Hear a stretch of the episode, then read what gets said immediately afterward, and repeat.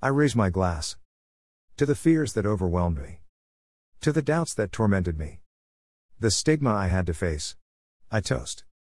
After every rejection, every hard blow. Every time I had to swallow my pride.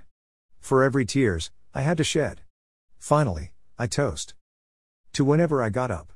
To the goodbyes that I had to say. To the extra efforts I had to make.